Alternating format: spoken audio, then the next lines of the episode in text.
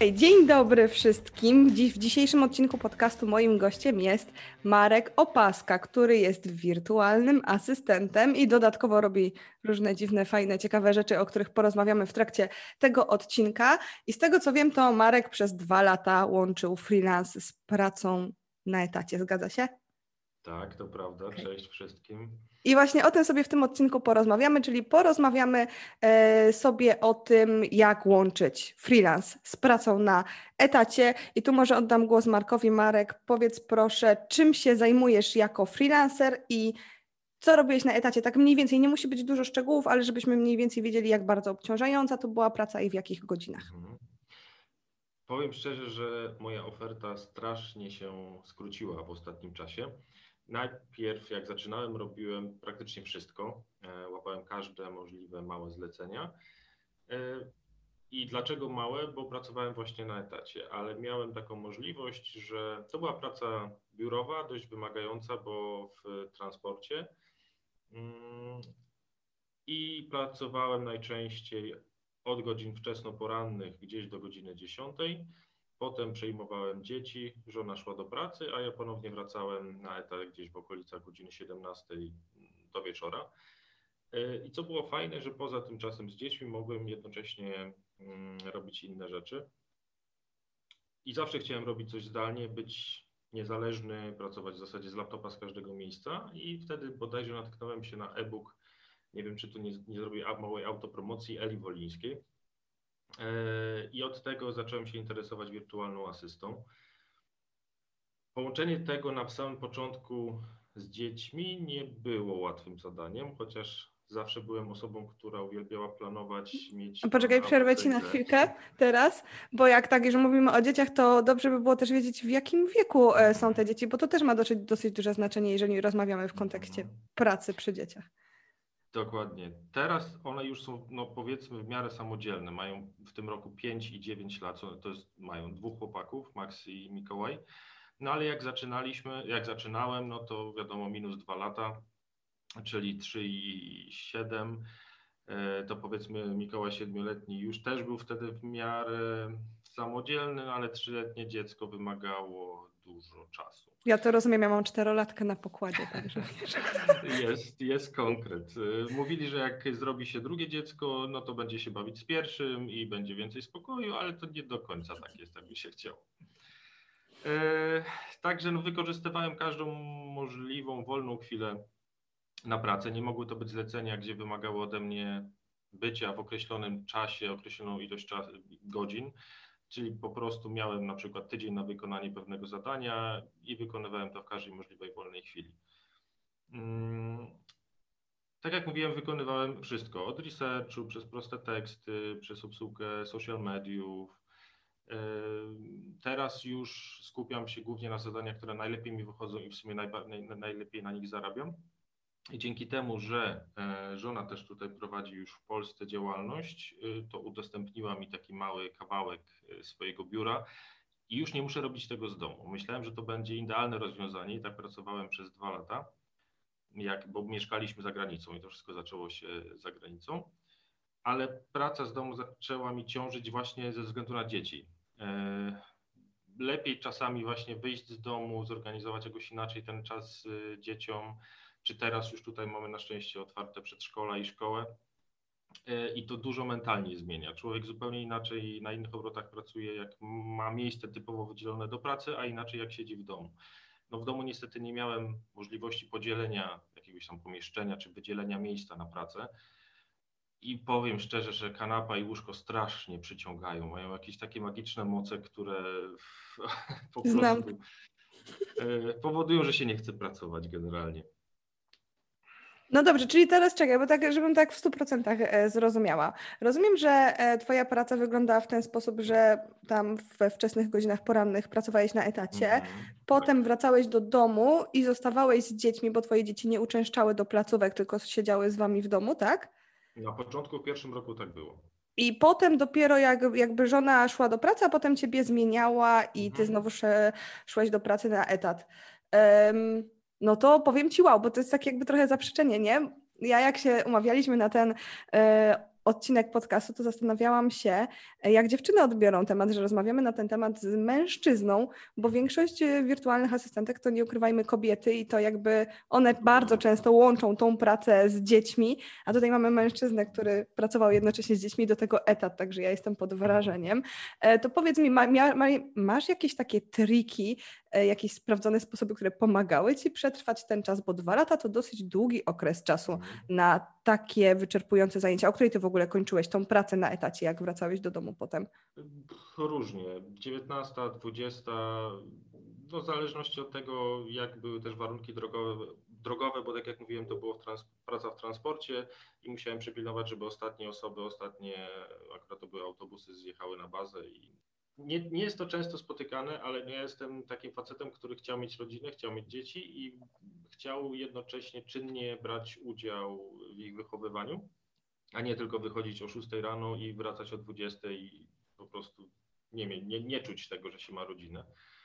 Mm, no i nie powiem, święty nie jestem, też korzystałem z cudów techniki, jakim są bajki, tablety i tego typu gadżety ale to była już taka totalna ostateczność. Starałem się jednak robić tak, że dawać dzieciom takie bloki, przedziały czasowe. Teraz dalej pracuję w blokach czasowych, tylko że to już jest tak mniej więcej po półtorej godziny, potem chwila przerwy i znowu półtorej godziny. A przy dzieciach robiłem sobie bloki krótsze, typu 45 minut. Nawet teraz narysowałem im taki zegar i tam dosłownie zakreśliłem czas, kiedy mam przerwę. I wtedy w całości tą przerwę starałem się przeznaczyć na jakieś zajęcia z nimi, na rozmowę, na zabawę i tak dalej, a pomiędzy no, wymyślałem im jakieś różne zabawy, czynności, kolorowanki, wyklejanki, cokolwiek, żeby po prostu się zajęli. I to w miarę się sprawdzało. E, także nie dość, że musiałem zaplanować sobie zadania dla klientów, to jeszcze musiałem zaplanować jakby zadania dla, dla dzieci. E, no ale, ale to da się zrobić, tak? To wszystko jest możliwe. Tylko wszystko, wszystko zależy od tego, jakie zadania wykonujesz. Bo no nie wyobrażam sobie, gdybym miał wykonywać zlecenia, na przykład dzwonić gdzieś do klientów, czy rozmawiać na takim Zoomie i dzieciaki by mi latały wokół mnie. No to, to, to nie jest profesjonalne. Okej, okay, no to porozmawiajmy sobie właśnie w kontekście przyjmowania zleceń, bo to jest na przykład temat, który wiem, że dla wielu wirtualnych asystentek i asystentów jest dosyć dużym wyzwaniem, czyli jak to zrobić, żeby nie przyjąć za dużo klientów na raz, ale też nie za mało klientów na raz. Nie wiem, jak to u Ciebie wyglądało, ale w większości wirtualne asystentki mają klientów na stałe i zdarza się, że jest jakby taka większa cisza w pracy i zdarzają się też takie okresy, że jest troszeczkę większy zapiernicz. Ja na przykład starałam się robić tak, że przyjmowałam na tyle mało klientów, żeby mieć jakiś bufor czasowy w ciągu dnia, że jak mi wrzucą za dużo naraz w ciągu dnia, to żebym jeszcze dała radę obrobić, ale ja nie pracowałam na etacie, więc w sytuacji, w której na przykład wszyscy moi klienci wrzucili mi dużo do zrobienia naraz i mieli już jakiś określony termin, którego się nie dało przesunąć, to ja potrafiłam pracować 12 godzin dziennie. Nie wyobrażam sobie, jak to połączyć z pracą na etacie, gdzie masz jeszcze inne zobowiązania zawodowe. Więc jak ty to zrobiłeś? Mm, starałem się inaczej. Nie lubię papierkologii i do tej pory staram się unikać wszelakich umów, ale z drugiej strony bardzo jestem terminowy i trzymam się y, ustalonych dat. Jedyne, co mi pomagało i pomaga do tej pory, to ustalanie, mm, nie branie zleceń na tak zwany ASAP. Nigdy czegoś takiego nie robiłem i do tej pory też tego nie robię tylko lubię mieć, tak jak mówiłaś, ten bufor czasowy. Mm, Im dłuższy, tym, tym lepiej. Oczywiście no, klienci mieli, mieli swoje terminy, do których też trzeba było się czasami dostosować, ale nie podpisywałem takich typowych, stałych umów terminowych, tylko szukałem bardziej zleceń na dany tydzień, na dany miesiąc. No, ten etat dawał mi taką swobodę, że no, miałem jednak na rachunki, miałem na utrzymanie, a wszystko to, co wpadało dodatkowo z tych zleceń, to no, starałem się inwestować dalej w siebie czy w rozwój tej swojej marki w jakiś sposób. Yy, więc, więc to jest mój sposób ustalać bardzo na tyle długie terminy, na ile to jest możliwe, ale jednocześnie oddawać pracę na przykład przed terminem, bo wtedy to też jest yy, dobrze widziane wśród klientów. Okej, okay, a powiedz mi, miałeś jakichś stałych klientów, bo z tego co rozumiem, to wygląda tak, jakbyś robił po prostu pojedyncze zlecenia, mhm. a stałych głównie, klientów.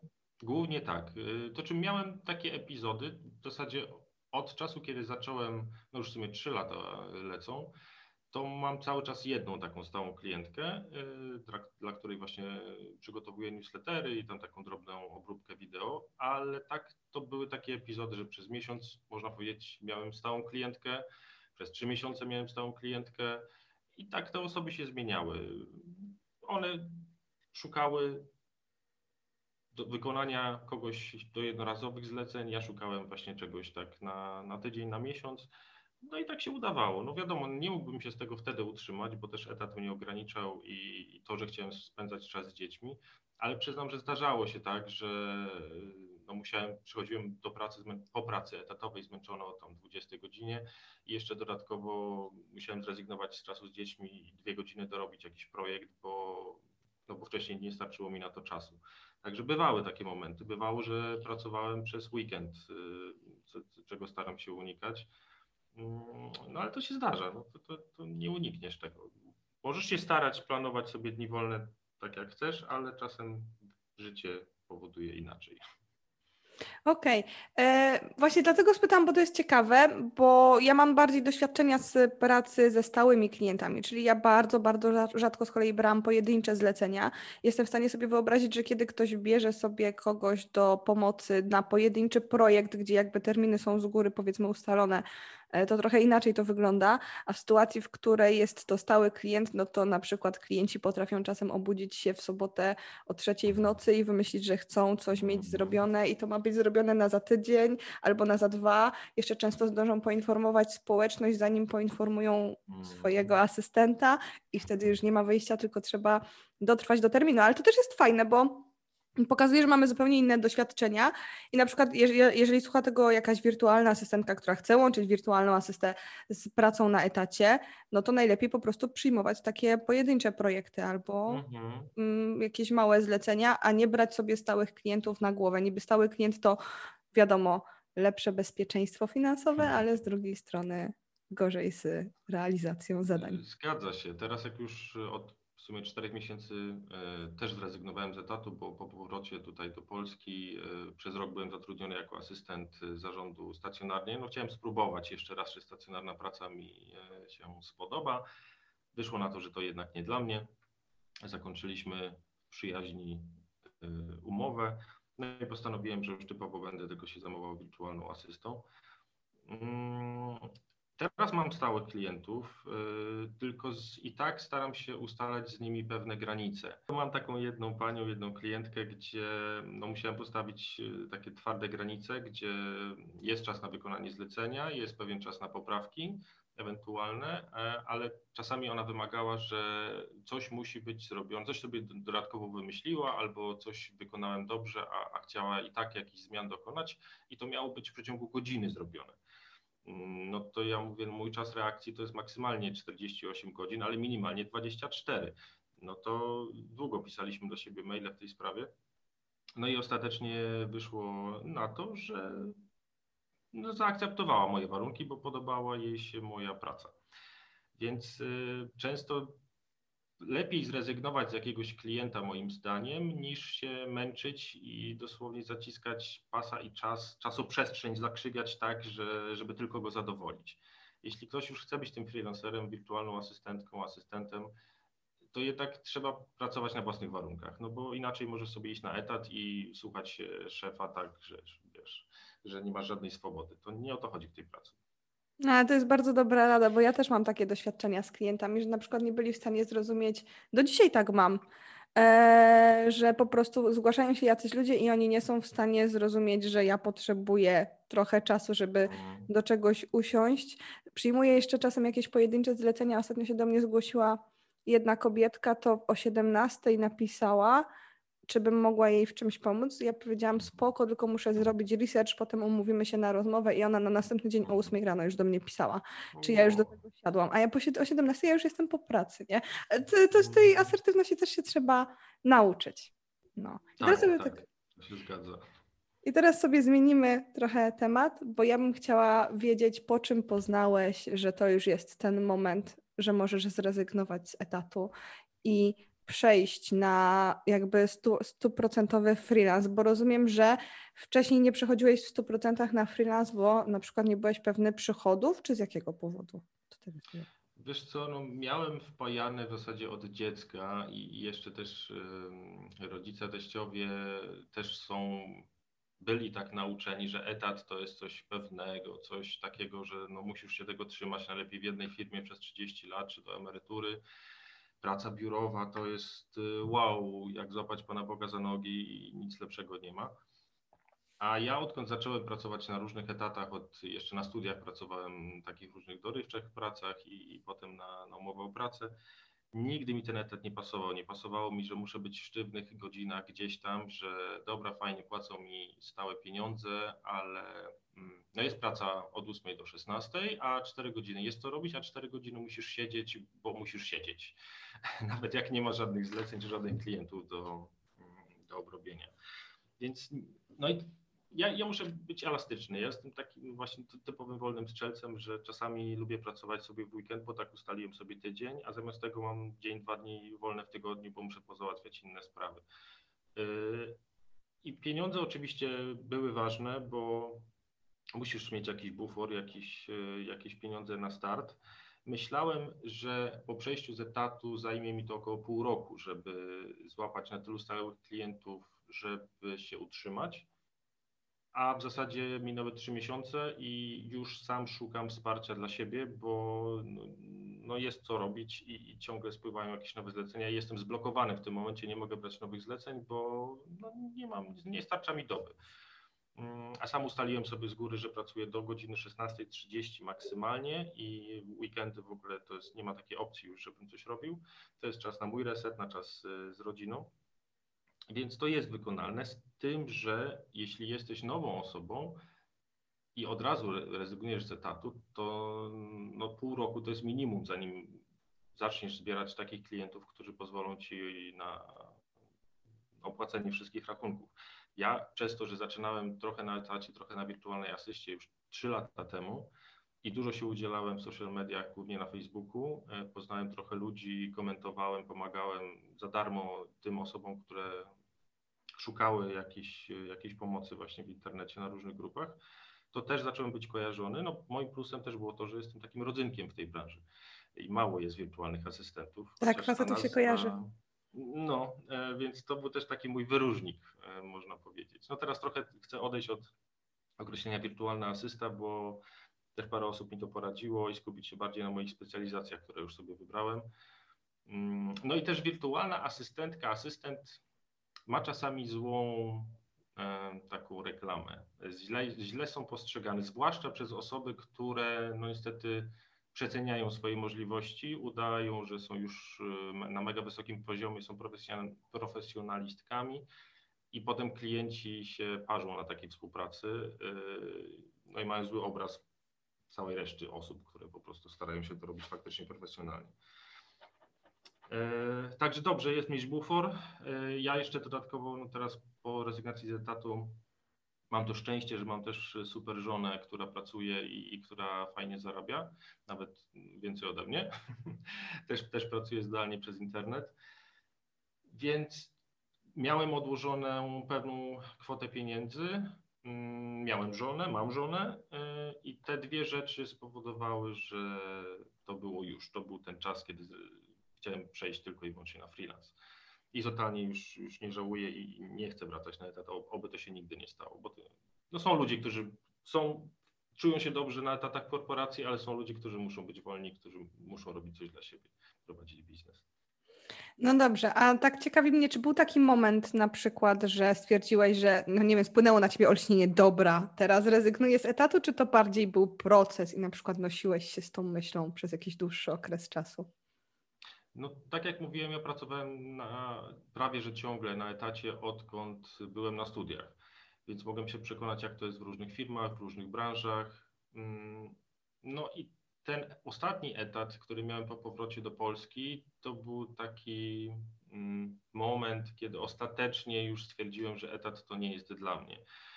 Akurat może też, też te rzeczy, które wykonywałem na tym etacie jako asystent zarządu, też mm, no nie, nie były w kręgu moich zainteresowań. To była taka typowa praca administracyjna, wypełnianie papierków, dokumenty i to było strasznie dłużące. Więc to był taki punkt kulminacyjny, e, gdzie stwierdziłem, że, że, że to już. Ale oczywiście też musiałem dojrzeć do tego, co faktycznie chcę robić, bo tak jak mówiłem, na początku robiłem, e, łapałem wszystkie możliwe zlecenia, mm, a teraz w zasadzie skupiam się na trzech, czterech rzeczach, e, w których się specjalizuję. I to jest w końcu coś, co, co sprawia mi frajdę, gdzie czasami jak wykonuję zlecenia, to nie wiem kiedy trzy godziny minęły, bo, bo tak się skupiam na tych, na tych rzeczach. To jest coś, co lubię. Mm, dobrze, no to w takim razie powiedz, jakie masz te specjalizacje. Skupiam się teraz na postprodukcji e, audio-wideo, napisy, transkrypcje, montaż, szczególnie na montażu. E, już, już teraz staram się transkrypcję i napisy oddawać e, komuś innemu. Mm, e, czyli podcasty, różne wideo ze szkoleń, z konferencji online. Miałem też zlecenia na montaż filmików z drona, co mi najbardziej się podobało. Wtedy są zupełnie inne widoki i można się trochę pobawić innymi narzędziami. E, podcasty, w których sam trochę biorę udział, bo nagrywam bajki dla dzieci. To obrabiam jednocześnie swoje, od tego się to zaczęło, a teraz dodatkowo też przygotowuję nagrania dla klientów. Znaczy nie nagrywam, tylko je obrabiam. E, copywriting, zwłaszcza bajkowy, e, bo przede wszystkim moją specjalizacją są bajki dla dzieci. E, no i taki project management, czyli generalnie jak klient y, ma wiele spraw do załatwienia, to zgłasza się do mnie, a ja dodatkowo organizuję mm, podwykonawców, czy, czy szukam po prostu jak te rzeczy wykonać, ale sam ich nie wykonuję najczęściej, tylko zlecam to po prostu innym i szukam firm, które mogą to załatwić. No w zasadzie trzy, no, trzy specjalizacje. No to taki dosyć szeroki rozstrzał, nie? No staram się to skracać jeszcze najmożliwiej jak się da, ale no jestem takim osobą, takim można powiedzieć multipasjonatem, gdzie nie mogę tylko jednej rzeczy, trudno mi się skupić tylko na jednej rzeczy, bo lubię robić wiele rzeczy. E, I te naprawdę najbardziej czasochłonne i można powiedzieć najnudniejsze, no to już zaczynam podzlecać, mm, ale nie chcę rezygnować ani z pisania, ani z montażu, ani z podcastów. Lubię te wszystkie rzeczy robić. No, fakt, czasem czasu brakuje, ale no już bardziej na razie nie skrócę tej mojej oferty. Czy nie, bardziej myślałam w tym kontekście, że jeszcze o ile dałoby się podpiąć, wiesz, montaż i tak dalej, bo to jest wszystko jakby podobny temat, czyli audio i wideo, i jeszcze wiem, że nagrywasz też swój głos jako lektor dla niektórych tak. klientów. E, to jakby do tego ten projekt management to mi się tak wiesz, wybija trochę, nie? Jak klienci na to reagują? To mnie też w sumie ciekawi, bo e, masz więcej klientów na projekt management czy na tą obróbkę audio i wideo? Głównie na obróbkę. E, sam staram się też nie brać mm, innych zleceń, bo ta obróbka i pisanie najbardziej no, mi siedzą tutaj w głowie. Mam dwóch takich klientów, którzy no, najpierw się dziwili, że mam już swój zespół, bo ja się reklamuję jako freelancer, jako ja z moją twarzą i, i tak reklamuję moją markę, ale ostatecznie nie mieli nic przeciwko temu, że, że ich zlecenia przekazuję dalej. To wszystko wzięło się z tego, że uwielbiam planować. E, i czy to robię dla siebie, czy to robię dla kogoś, to sprawia mi to tak, taką samą przyjemność. Uważam, że jestem w tym naprawdę dobry, aż czasami za bardzo wszystko planuję, nawet życie osobiste i, i o to też się kłócę z żoną i z rodziną, bo wszystko musi być po prostu tak, na, tak spięte, że aż, aż boli. Mm, ale, ale to, to jest kolejna rzecz, która sprawia mi przyjemność i się czuję w tym dobrze. No to no, no mówię, nie mam, nie mam dużo klientów na projekt management. To jest taka dodatkowa, można powiedzieć, czwarta rzecz z kolei na mojej liście i staram się łapać zlecenia od punktu pierwszego, czyli od tego montażu, potem pisanie, potem dalsze rzeczy. No dobrze, to teraz jeszcze ciekawa jestem, jakie masz plany na przyszłość, bo widzę, że tu jest e, jakby na początku u ciebie się toczyło wolno, czyli tutaj sobie bardzo, bardzo długo pracowałeś jednocześnie na etacie i łączyłeś z freelancem. Większość osób jakby zamyka to w roku, więc to jest taki dosyć długi okres. potem w trzy miesiące wystrzeliłeś. Rozmawiałam wczoraj o tobie z Anią Kawecką, bo jej mówiłam, że będziemy nagrywać podcast. To mi powiedziała, że E, że no, że jest mega, w sensie wystrzeliłeś bardzo, że dopiero co rozmawialiście tutaj o ewentualnej współpracy, a tu już nie masz sam miejsca i szukasz kogoś do pomocy, także super, ale widzę, że zmierza to co? Pomału w stronę agencji wirtualnych asystentek? Jakie masz plany? Może, może. Nie wiem, czy chciałbym się nazywać agencją, czy mm, jedną z koncepcji jest to, że po prostu no, ta moja marka, którą nazwałem Support for Business, po prostu będzie jako firma nie wiem, konsultingowa, doradcza yy, i na takiej zasadzie, że będę przyjmował klientów, ale większość zleceń chciałbym przekazywać do mojego teamu, ale z tym założeniem, że ja będę za wszystko odpowiedzialny i dalej będę twarzą tej firmy, że ludzie, przede wszystkim klienci będą się do mnie zgłaszali, my będziemy ustalać warunki, negocjować stawki i tak dalej. Czyli taka typowa ale, agencja wirtualnych asystentów. Tak, ale no ta słowa agencja mi nie pasuje. No, nie źle mhm. się z tym czuję po prostu, źle mi się kojarzy i klientom też się źle kojarzy, bo agencja często jest postrzegana jako coś takiego, że tam się zgłaszasz, czekasz tydzień na odpowiedź, nie ma osoby odpowiedzialnej, jest taki trochę myszmasz nie podoba mi się to. No, chciał, nie, nie, nie mam jeszcze konkretnie sprecyzowanej koncepcji, jakby to miało wyglądać, e, ale jest taki plan, że chciałbym po prostu, żeby to samo na mnie zarabiało w pewnym sensie, a ja bym tylko tą markę reklamował i by, był jej twarzą, ale no, jestem też trochę rozdwojony, bo tworzę też drugą markę od 2016 roku, czyli y, bajki takie indywidualne dla dzieci i audiobooki. I na przykład teraz mam problem, y, żeby, żeby to wszystko połączyć, bo zgłosił się do mnie duży klient y, z zamówieniem na 12 bajek, które ma pracę nad nimi mają trwać dwa miesiące. I teraz z jednej strony mam klientów na wirtualną asystę i już ledwo czasu mi starcza, ale z drugiej strony żal mi z tej drugiej marki rezygnować. Y, także powinienem się najlepiej sklonować i, i wtedy wszystko byłoby dobrze. Więc to są moje plany. No, jednocześnie ciągnę dwie marki i w pewnym momencie podejrzewam, będę musiał z czegoś jeszcze bardziej zrezygnować, ale jakby Support for Business udało mi się mm, tak zorganizować, żeby większość zleceń wykonywał mój zespół, e, no to wtedy powiedzmy pieniądze same by się generowały, a ja bym mógł się skupić na tej drugiej marce. Ale to wszystko jest jeszcze w powijakach i na początkowym etapie, więc zobaczymy. No wiadomo, wiesz, no jak dopiero przyszedłeś z etatu i tutaj dopiero działasz, no to aż tak szybko nie pójdzie. To też jest y, informacja do tych, którzy słuchają ten podcast, że to tak nie działa, że sobie mhm. otworzymy biznes i za trzy miesiące już będziemy w ogóle wow, wiedzieć, co no. chcemy robić i sobie wszystko uporządkujemy.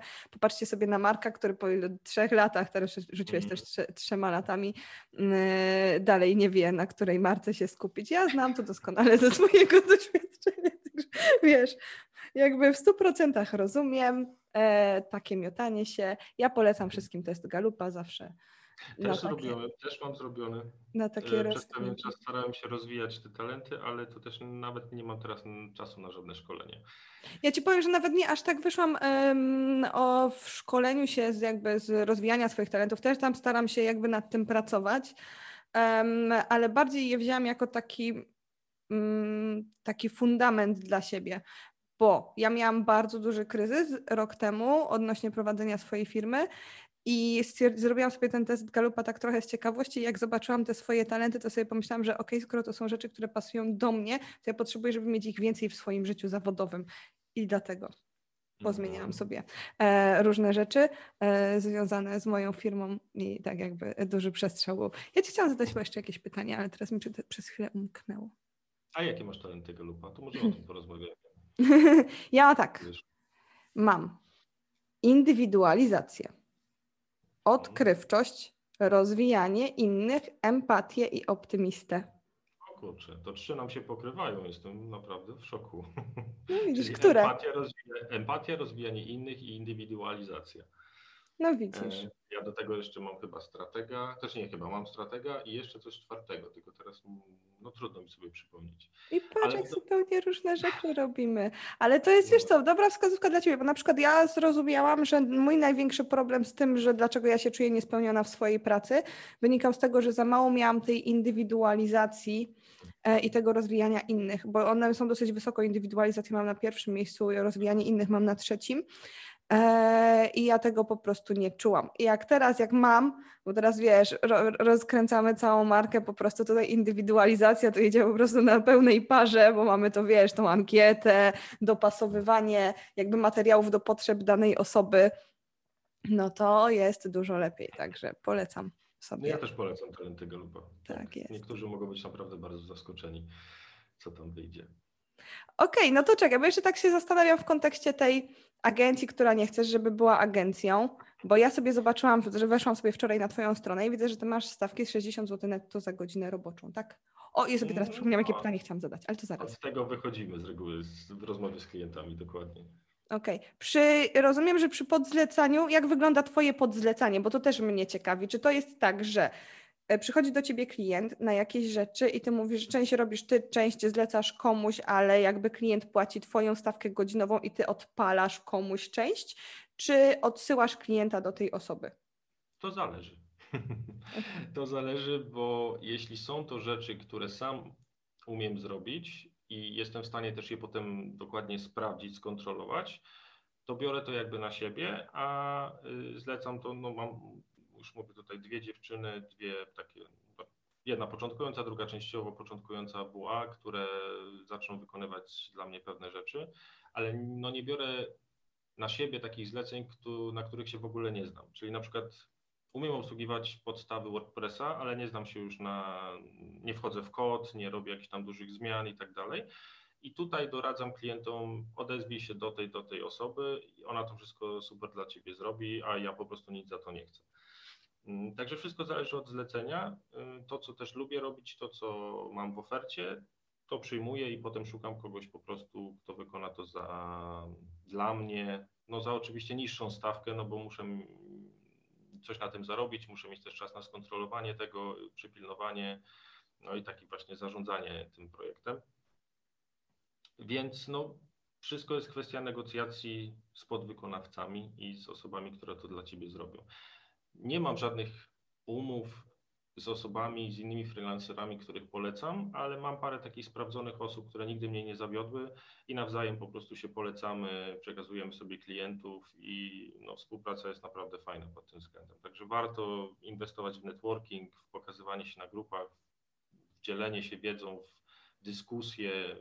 Także to jest, to jest naprawdę super, bo bez tego to, to no, też nie, nie złapałbym kilku klientów, powiem szczerze. Ale to jest to samo, co ja mówię. Jakbym miała doradzić taką jedną rzecz w budowaniu biznesu, którą powinien każdy zrobić na, jako pierwszy krok, to to jest budowanie relacji z innymi ludźmi. Jakby to Mhm. przyspiesza i tak pomaga, ale nie tylko pod takim kątem rozwijania biznesu, ale też psychicznie, nie? E, Mhm. bardzo pomaga. Dobra, i teraz kolejne pytanie, bo jak w kontekście teraz sobie rozmawiamy, mm, łączenia freelansu z pracą na etacie, czy ty jesteś w stanie powiedzieć mniej więcej, ile godzin roboczych dziennie, średnio, pracowałeś, jak pracowałeś na etacie dla klientów? Na, et- aha, jeśli jak to łączyłem jeszcze z etatem, Mhm. e, to z reguły to było między 4 a 6 godzin dziennie, maksymalnie, bo no, na tyle mi pozwalał dzień. Ale to były grupo godziny czy robocze? Nie, nie, to były płatne robocze godziny. Płatne robocze godziny, 4 do 6. W jakich godzinach ty pracowałeś? Przypomnij mi. Ja wstawałem z reguły około godziny 5, e, jechałem do pracy maksymalnie na 6, e, o 10 byłem w domu, no i potem gdzieś tak po łączeniu z dziećmi do 14-15 starałem się pracować na tyle, ile dzieci mi pozwoliły. Potem znowu jechałem do pracy, wracałem o 20, no i wszystko zależało, czy w środku dnia udało mi się skończyć dane zlecenie, czy musiałem jeszcze to dorobić w nocy. Wtedy to była taka typowa, nie rozwijałem jeszcze swojej marki, nie reklamowałem się, nie udzielałem się za bardzo, to starałem się skupiać tylko i wyłącznie na pracy, bo trzeba to rozdzielić. Jest praca, którą robisz dla siebie, żeby łapać klientów, żeby się gdzieś właśnie udzielać w dyskusjach i się pokazywać z dobrej strony i za to ci nikt w sumie nie zapłaci, ale jest też praca y, taka typowa na godziny, gdzie włączasz sobie ten tam togla na przykład. No i ja właśnie o te godziny pytałam, takie, za które dostawałeś zapłatę. No to powiedzmy, no liczmy te 4 godziny. Tak, Cztery praca godziny dziennie. Mhm. Jak pracowałeś jeszcze na etacie, a teraz? Teraz płatnych godzin, no można powiedzieć, że między 4 a 6, ale jeśli już dobijam do tych 6, no to cierpią na tym inne sprawy, które są przy okazji prowadzenia biznesu też ważne, czyli, czyli roz, rozwój swojej marki w zasadzie, e, szkolenia i, i czas na takie rzeczy. Docelowo chciałbym, jest taki mój plan, e, pracować 4 płatne godziny dziennie przez 4 dni w tygodniu a resztę czasu poświę- poświęcać na y, rozwój, na kontrolowanie pracy właśnie swojego zespołu, na rozwój swojej marki. No tak jak mówię, mam dwie marki, no to chciałbym na przykład piątek przeznaczać tylko i wyłącznie na tą drugą. Mm, ale to jest plan docelowy. Na razie no, nie mogę tego jeszcze spiąć, ale tak jak mówię, no, to są trzy miesiące typowego tylko freelansu, więc y, chwilkę to jeszcze potrwa. Ale plany są. No dobrze, to w takim razie, jak sobie tak porównam, 4-6 godzin płatnych roboczych dziennie, tak? Mhm. E, z czego przy 6 to już ci twoja marka na tym cierpi. No, tak. I masz 60 zł za godzinę. Na ile jesteś zadowolony ze swoich zarobków? Średnio.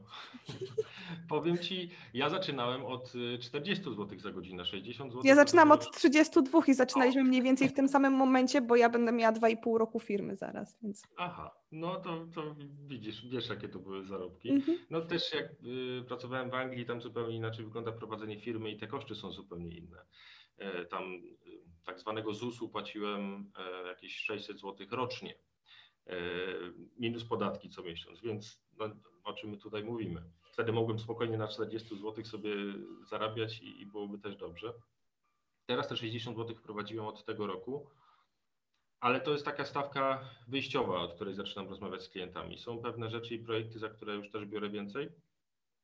Eee, I no, powiem tak, jeśli miałbym całą rodzinę utrzymać tylko i wyłącznie z tej pracy, odjąć od tego, no jeszcze mam mały ZUS, ale załóżmy odjąć od tego duży ZUS, podatki i tak dalej, y, no to, to, to dużo by nie zostawało, tak? Bo ja, myślę, że przy dużym ZUSie to spora szansa, że byłbyś nawet na minusie, nie?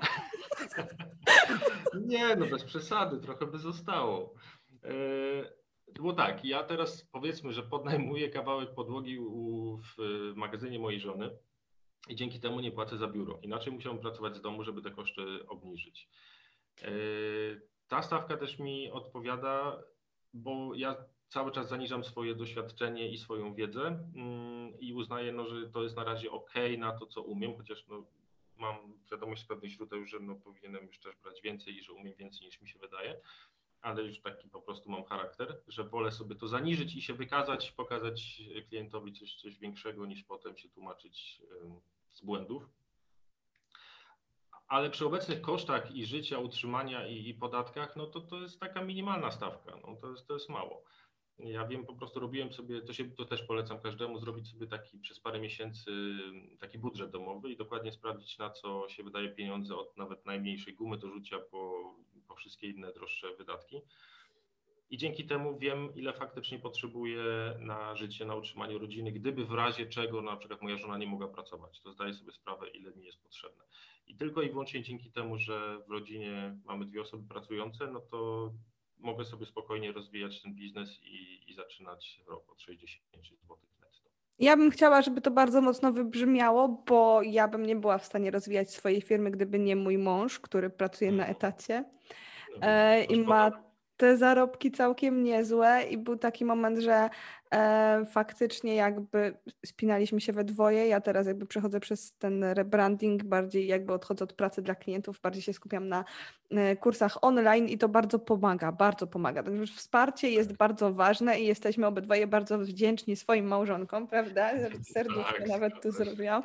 E, więc e, chciałabym właśnie to podkreślić, bo nie każdy ma takie możliwości. Nie każdy ma wspierającego partnera, niektórzy mają dołujących partnerów, albo na przykład nie mają takiego zaplecza, jak my mamy, że gdzieś tam jest partner, który podciąga te finanse domowe do góry, bo ja jestem takim, wiesz, zwolennikiem, że tak prosto w twarz prawdę powiem, a nie, że coś ukrywamy, bo potem ludzie się łapią na tym, że ktoś tam ma fajnie i coś tam, a ja to wiecznie w dupie, więc czasem tak się zdarza, że mąż lub żona wspiera finansowo nas, żebyśmy mogli rozwijać swój biznes, który w perspektywie pięcioletniej, powiedzmy, zacznie przynosić fajną kasę. No u mnie jeszcze była ta sprawa, że mimo tego, że żona pracuje zdalnie już od wielu lat, no ma, można powiedzieć, taki swój sklep internetowy y, z odzieżą i rzeczami, akcesoriami dla kobiet, ale przez pewien czas musiałem jej w ogóle wytłumaczyć, na czym ja chcę zarabiać, bo wiele osób słyszy wirtualny asystent, ok, i cisza. I, I, o co chodzi, z czym to się je? W ogóle no, nie mówię już o osobach starszych jak moi rodzice, gdzie w ogóle nie rozumieją, jak można zarobić w internecie, mm, ale z tym też musiałem się mierzyć podejrzewam, że wiele osób, wirtualnych asystentek czy jakichkolwiek freelancerów, no musiało się natłumaczyć różnym ludziom, jak to można zarabiać w internecie, bo chyba ciągle os, pewne osoby mają takie wyobrażenie, że to jest jakaś, jakieś oszustwo, jakieś ankiety, nie wiem, zakładanie kont w banku. Z tym się kojarzy praca zdalna. Ja kiedyś od znajomych usłyszałam, że oni nie są w stanie zrozumieć, jak można kupować kursy online i że dla nich to wygląda na to, że ludzie, którzy kupują kursy online, to tak naprawdę robią to tylko po to, żeby wyprać brudne pieniądze. O matko, to jest konkret. Także no. Więc no, no, no też nie, nie, nie róbmy tak ludziom, że musisz od razu mieć męża, żonę, bo wiesz, zaczną się tu... Ja nie mówię, że trzeba mieć męża, żonę, ale trzeba sobie zdawać sprawę z tego, że na początku biznes nie przynosi przychodów.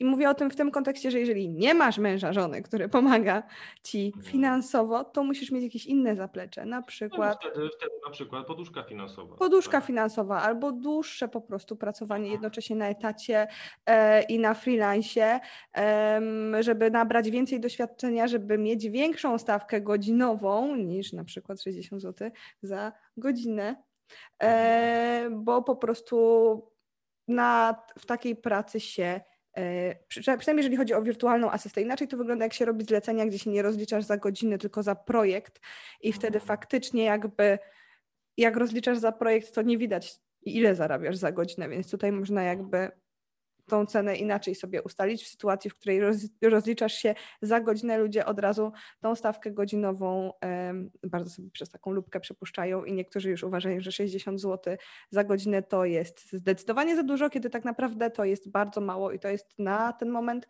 taki dosyć dolny, dolny próg, jeżeli chodzi mhm. o stawki no, godzinowe. Zgadza się, tylko niektórzy klienci tego nie rozumieją, że, że to jest de facto mało, bo oni tak sobie liczą 60 zł, ale razy 8 godzin, razy 5 dni w tygodniu, to wychodzi tyle i tyle.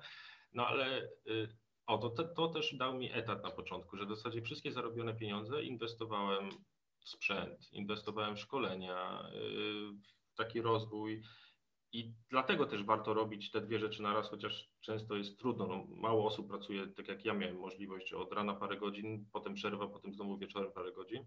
No ale można, każdy może sobie to poustawiać jakoś inaczej. Mm, I wtedy masz możliwość inaczej, inaczej przeznaczyć te pieniądze. Tylko, że niektórym też no, się nie chce po etacie już nic robić. To też jest zrozumiałe. Jedni mają lżejszą pracę, jedni cięższą i wiem, że osoby, które pracują jakoś fizycznie czy gdzieś w magazynie, no to przychodzą po 8 godzinach i są tak wyplute, że nie ma opcji, żeby coś jeszcze rozkręcały po, po godzinach. No. A mnie też ciekawe. Aha, dobra, kontynuujesz. Nie, mów, mów, mów. Ja tak, takie dygresje sobie czasami dodaję. Nie, spoko. Myślę, że wyjdzie z tego fajna rozmowa. Ja mam jeszcze takie pytanie, mm, na ile w ogóle praca wirtualnego asystenta sprostała Twoim oczekiwaniom? Bo na pewno jakieś miałeś, jak zaczynałeś, e, albo jak zaczynałeś się zastanawiać nawet nad tym, czy nie pójść w wirtualną asystę, na pewno miałeś jakieś myśli na ten temat, jak to będzie wyglądało, na ile ta praca spełniła Twoje oczekiwania? Bo ja już miałem takie oczekiwania za bardzo wybiegłem przód z myśleniem i już od początku myślałem, a to tak sobie paru klientów wezmę, tu po 4 godziny dziennie będę pracował, no na razie mało pieniędzy, ale przy okazji będę sobie tu jakieś wolne robił, tu jakieś szkolenie, a w zasadzie jak zacząłem się już tak reklamować, że już przechodzę na freelance na, na cały etat i ludzie zaczęli też się odzywać, to w zasadzie ja teraz, no mówię, jestem taki trochę spięty, bo ciągle czas mnie goni. E, na etacie, tak jak mówiłem, były takie okresy, że raz było co robić, raz nie, ale i tak się siedziało, piło kawkę, był taki spokój. A tutaj jest takie nadganianie cały czas i tego muszę się też e, pozbyć. Na razie spełnia ta praca moje oczekiwania, bo w zasadzie no, robię to, co chcę. E, jeśli pewnymi klientami współpraca im się nie układa, no to mogę z nim zrezygnować z tej współpracy, a z etatem no to już tak bywa ciężko, nie możesz tak sobie powiedzieć, że nie, nie robię, odchodzę, bo wtedy tracisz już wszystko. Mm, no i na pewno jak to się wszystko unormuje i, i będę miał dodatkowe ręce do pomocy, to będzie w ogóle super. Także jest, jest ok, robię to, co lubię, robię to, co lubię i sam ustalam swój czas, swój harmonogram i to, co trzeba zrobić. I na tym mi zależało. Także jest, jest ok. No i super. No i myślę, myślę że będziemy zbiera, zmierzać, o, zmierzać pomału do końca.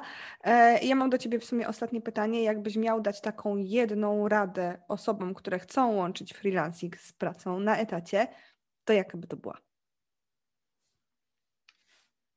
znajdź rzecz, e, czynność, którą naprawdę lubisz robić. E, niekoniecznie masz tworzyć pod to jakąś swoją nową markę, czy sprzedawać od razu produkty i szkolenia, tylko pomyśl sobie, co najwięcej frajdy ci sprawia. Będą pewne zlecenia, które po prostu trzeba będzie zrobić, żeby no, mieć na, na rachunki, ale skup, skupcie się na tym, e, co, co sprawia Wam frajdę, bo wtedy ten czas będzie zupełnie inaczej leciał i, i zupełnie będziecie wstawać rano do pracy. To jest jedna główna rada, czyli wykonujcie te zlecenia, które naprawdę sprawiają Wam przyjemność. No i super. To co? Ja Ci dziękuję bardzo za rozmowę. Możesz jeszcze e, też podziękować i powiedzieć, gdzie można e, Cię znaleźć, a ja jednocześnie podziękuję też słuchaczom za uwagę i to będzie końcówka, miejsce Twoje w sieci i Twoje podziękowania. Dzięki Paulina, naprawdę fajnie się gadało. Nie wiem, kiedy nam ta godzina minęła. E, jeśli potrzebowalibyście wsparcia z mojej strony, to serdecznie zapraszam na www.support4 for supportforbusiness.com kurczę, EU, tak, bo mam drugą stronę z com. Ewentualnie jakbyście szukali bajek dla dzieci, no to www.bajkowytata.com. Także w te dwa miejsca Was zapraszam. No i co? I pozdrawiam serdecznie. Życzę powodzenia w rozkręcaniu Waszych własnych biznesów, bo naprawdę warto.